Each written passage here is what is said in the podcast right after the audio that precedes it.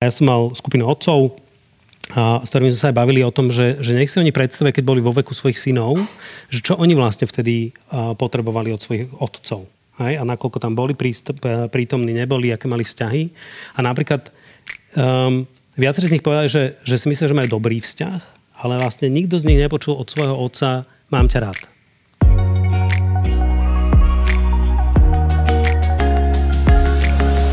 Milí kamaráti, vítame vás pri ďalších dieloch nášho podcastu. Vďaka nemu si pospomíname na tie najzaujímavejšie osobnosti, ktoré sme v posledných rokoch hostili v sále divadla L plus S.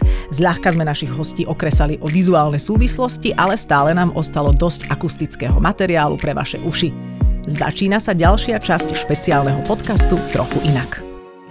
Mužom sa v dnešnej spoločnosti nevenuje príliš veľká pozornosť. Ako keby sa očakávalo, že ten silný muž z vrcholu ľudskej hierarchie si predsa vždy nejako poradí. Veľa mužov je však v meniacom sa svete zmetených a o to ťažšie je aj dospieť v skutočného muža. Čo je vlastne skutočný muž? Prečo otcovia synom nehovoria dostatočne ľúbim ťa? A ako to vyzerá v chalanských táboroch, ktoré vedie coach Tomáš Pešek, sa dozviete priamo od neho. Ahoj. Ahoj. ahoj. Nech sa páči, to je Tomáš. Dobrý večer. Ano, dobrý večer. Teraz to si to Je to správne couch? Je to coach. Coach? Mm-hmm. Takže si sadnúť? Čakáš, kým si dáma. Takže sa sme na kauči spolu. Ja som to preto povedala s tým svetovým ocenením, pretože si dostal za rok 2021 ocenenie Young Leader Award od Medzinárodnej federácie koučov a za rozvoj coachingu najmä v oblasti vzdelávania. Tak mm-hmm. to som dúfam povedala správne. Povedal. Ono, že pri tom slove coach, inak je tu mucha, to, to vedeli, že s ňou tu žije, žijeme tu s ňou. A že pri tomto slove majú ľudia rôzne možno, že predstavy, predsudky, budem viac gestikulovať.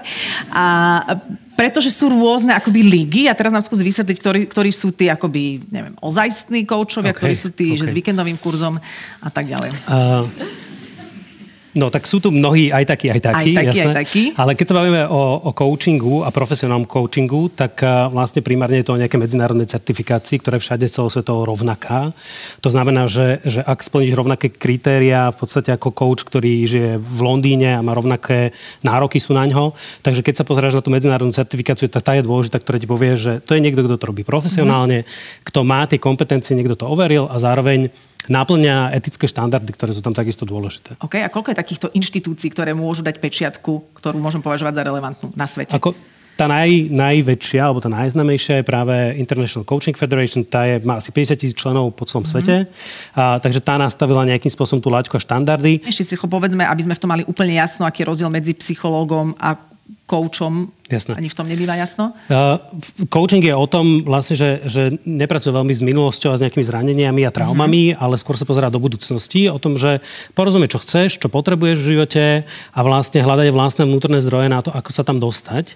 Čiže ako coach vlastne ti neradím, nebudem ti hovoriť, ako to máš robiť, ale pomôžem ti vlastne nájsť vlastnú cestu. Mm-hmm. A nechám to zodpovednosť na teba. Dá sa to, pokiaľ si akoby nevyriešim, minimálne nepríjmem alebo nejakým spôsobom neošetrím tie zranenia posunúť ďalej do budúcnosti? To sa nevylúčuje vzájomne. Hej, že ty, mhm. ty môžeš mať vlastne uh, veci, ktoré potrebuješ nejakým spôsobom sa k ním vrátiť, uzavrieť ich, a, a, ale urobíš to napríklad psychologom alebo terapeutom, ktorý mm-hmm. je na to pripravený a pozerať sa na to, kam potrebujem ísť treba ďalej hej, a ako nájsť treba nejaké moje vlastné kvality. A to ten psycholog úplne nerieši. A, a môže, ale nie je to vlastne nie úplne je to primárne. Aha, jasné, že ty, vy ste už taký tý, tý, ten, ten, viac ten do, motor do, do tej budúcnosti. Hej, hej. Dobre, to je zaujímavé, pretože tých projektov alebo činností, ktoré s mladými ľuďmi robíte, je viac. Aj sa mm. snažíte už aj trošku dostať do škôl, čo je super. Ale my sa chceme rozprávať o kurze Transition, alebo teda tranzícia, ak to môžeme tak preložiť. Um, ktorý vedieš spolu so, je to Združenie Plusko? Je to občianske združenie. Občianske združenie. Pluskom uh-huh. a Prázdninová škola Lipnice. Uh-huh. Ja len uh-huh. odbočím. Prázdninová škola Lipnice robí napríklad letné tábory pre dospelých. Trikrát som tam bola. Moje najlepšie leta v živote. Mala som 16, 18, 24 a naozaj som z toho žila veľmi, veľmi dlho. Takže si viem predstaviť, že to, čo tam robíte, je silné. Pre koho je tento kurz Transition? A ten kurz je vlastne pre chalanov, ktorí majú 16 až 21 rokov, takže sú niekde v tom veku, kde je to na tej hrane, že už by si mala byť dospelá trochu mm. a, a je to téma. hej, že čo to vlastne znamená byť dospelý. Takže uh, z toho sme vyextrahovali. To je, moja životná skúsenosť je uh, hlavne práca s tými tínedžermi, že oni sú vlastne dospelí, že dá sa s nimi baviť na rovinu, dá sa s nimi baviť partnersky a zároveň sú ešte v niečom tvárni, že sú zvedaví a, a chcú nasávať, meniť a, a potrebujú ešte veci skúšať a hľadať si svoju vlastnú cestu. Dobre, a to znamená, že je to akoby niečo, tento kurz pobyt, to má niekoľko, čo 10 nový je, myslím, že... To je le, letná časť. Letná časť. Má to niekoľko častí, jasné. Že je to niečo, čo by malo ako keby nahrádzať nejaký nejaký iniciačný obrad alebo niečo, čo sa kedysi robilo, keď sa reálne chlapec stal mužom?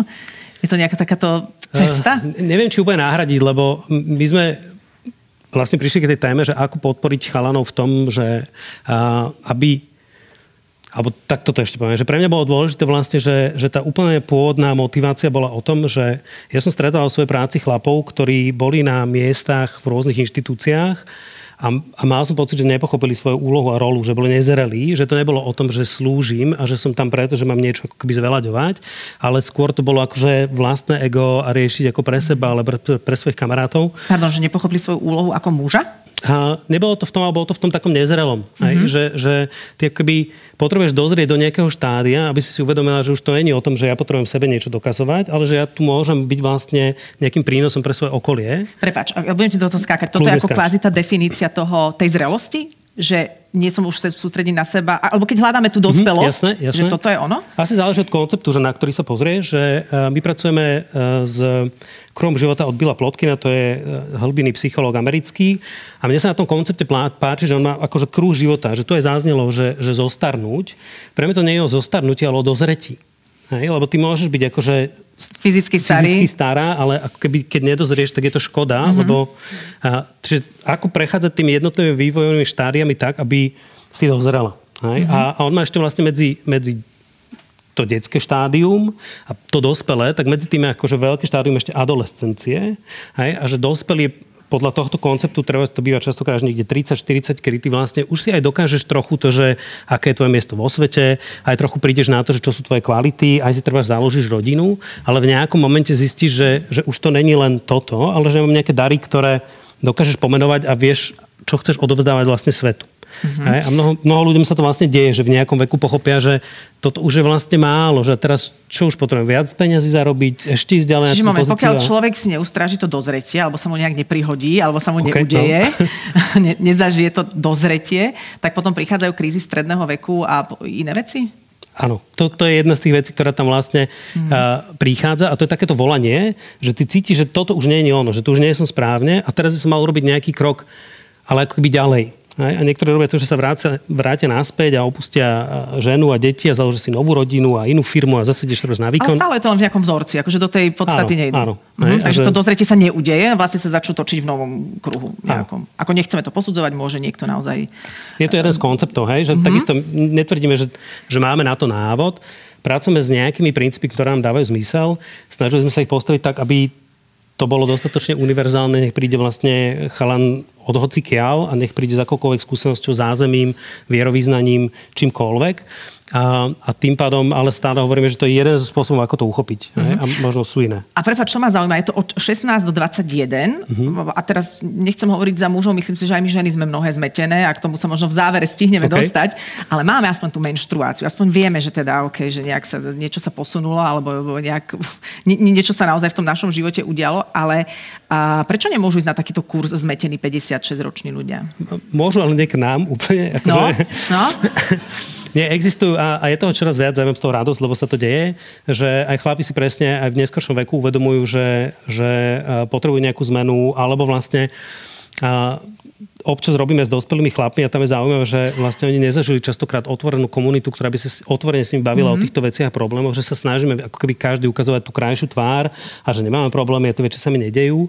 A potom som veľmi vlastne milo prekvapený, že keď sa vytvorí bezpečné prostredie a chlapi zdieľajú, že koľko vlastne máme spoločného v niektorých veciach. Čiže aj dospelí majú svoje kurzy majú. kvázi, máte áno, iné kurzy áno. a je to zdieľanie v inej kvalite ako večer pri pive, ale v, v trošku inej inej kvalite teda. Dobre, a čo sa deje na tomto kurze? Tak uh, my keď sme rozmýšľali presne nad tým konceptom, že ako im pomôcť trochu ako keby dozrieť, tak sme sa pozerali aj do histórie a do toho, čo, kde sa ako dialo.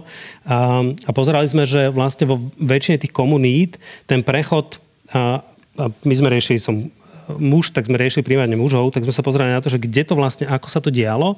A vždy to bola pritom nejakým spôsobom prítomná komunita, vždy to bolo spojené s nejakou výzvou hej, a, a s nejakým opustením komfortu, takže sme sa snažili do toho programu vlastne takéto elementy, ktoré sú v niečom výzvou, ktoré pomôžu sa trochu zorientovať v tom, že, že ako to vlastne dnes je, lebo ja som šťastný, že tie stereotypné role mužsko-ženské už, už e, vlastne neplatia, ale zároveň je v tom trochu chaos teda, hej, že, že čo... Mm-hmm.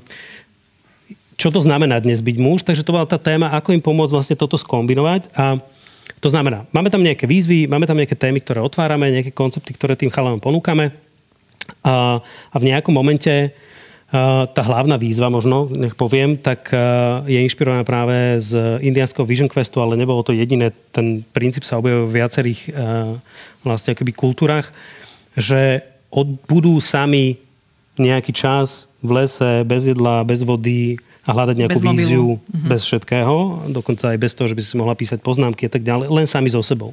A že sme postavili tú výzvu, ktorá nie je v tomto treba fyzická, ale je taká, že, že oni vlastne 17 rokov, oni nikdy nestravili deň sami so sebou. Mm-hmm. Hej, a ešte vlastne v lese, že ťa neruší nič iné, ale máš akoby priestor.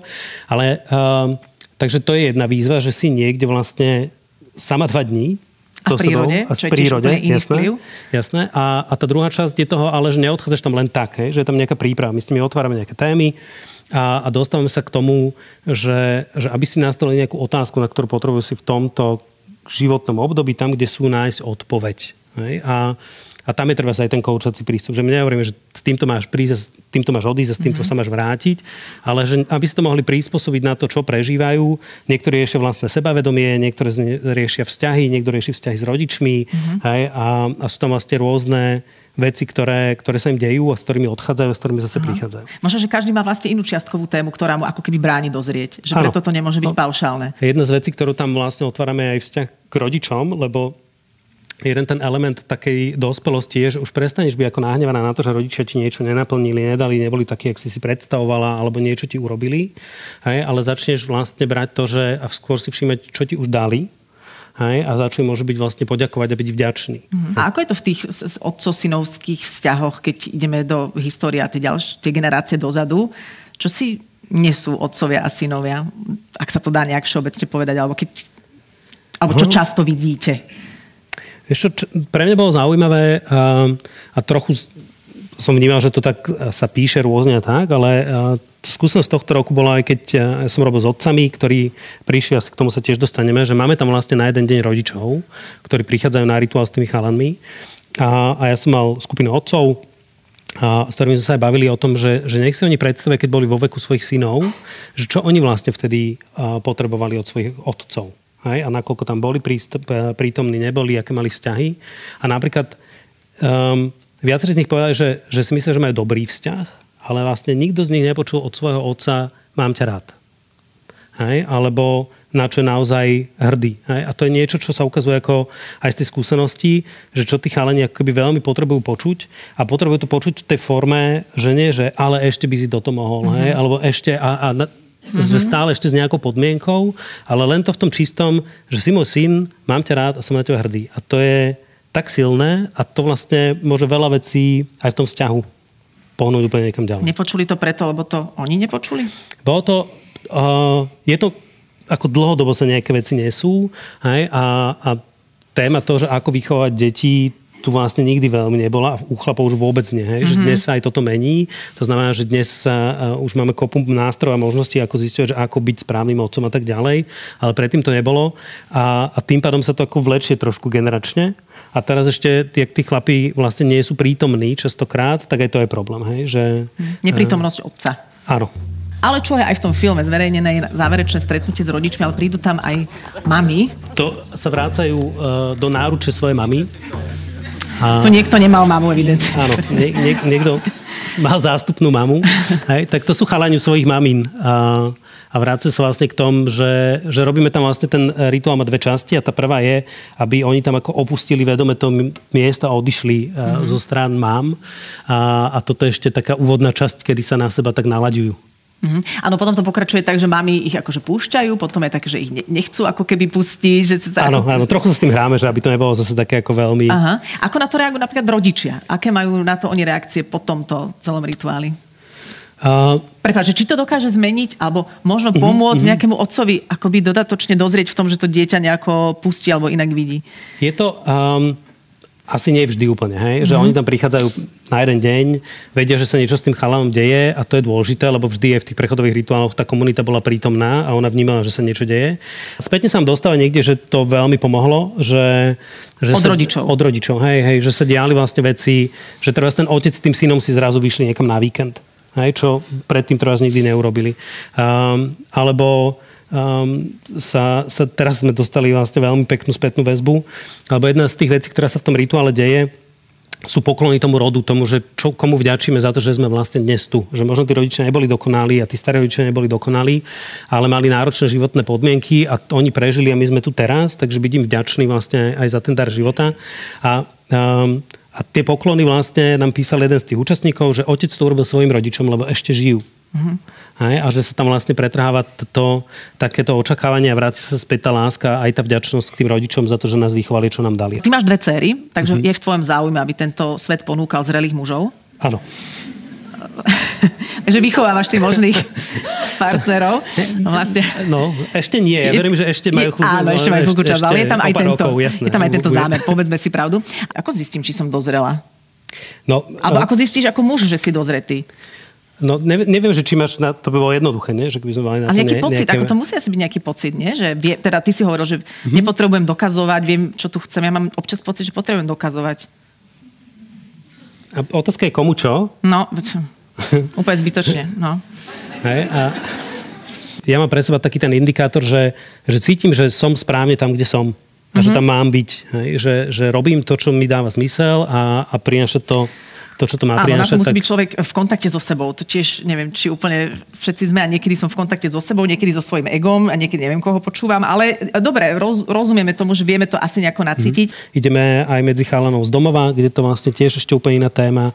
Riešim teraz uh, kamaráta, ktorý je zase z komunity queer, že tam to je zase zaujímavé úplne inak tá téma. Mm-hmm. Čiže hľadať tie cesty, ako, ako to uchopiť pre tie rôzne skupiny, tak aby to bolo užitočné.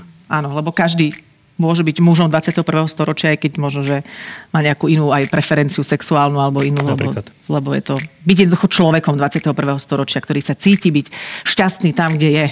Tak, wow. si to Okay. No, e, do... Tomáš Pešek. Tieto podcasty vznikli aj vďaka podpore našich partnerov, spoločnostiam Wood and Company a potravinám Jeme. Ďalšie diely nájdete na našom webe www.trochuinak.com alebo vo vašich obľúbených podcastových aplikáciách. Ďakujeme za to, že nás sledujete a aj počúvate. Vaša Adela.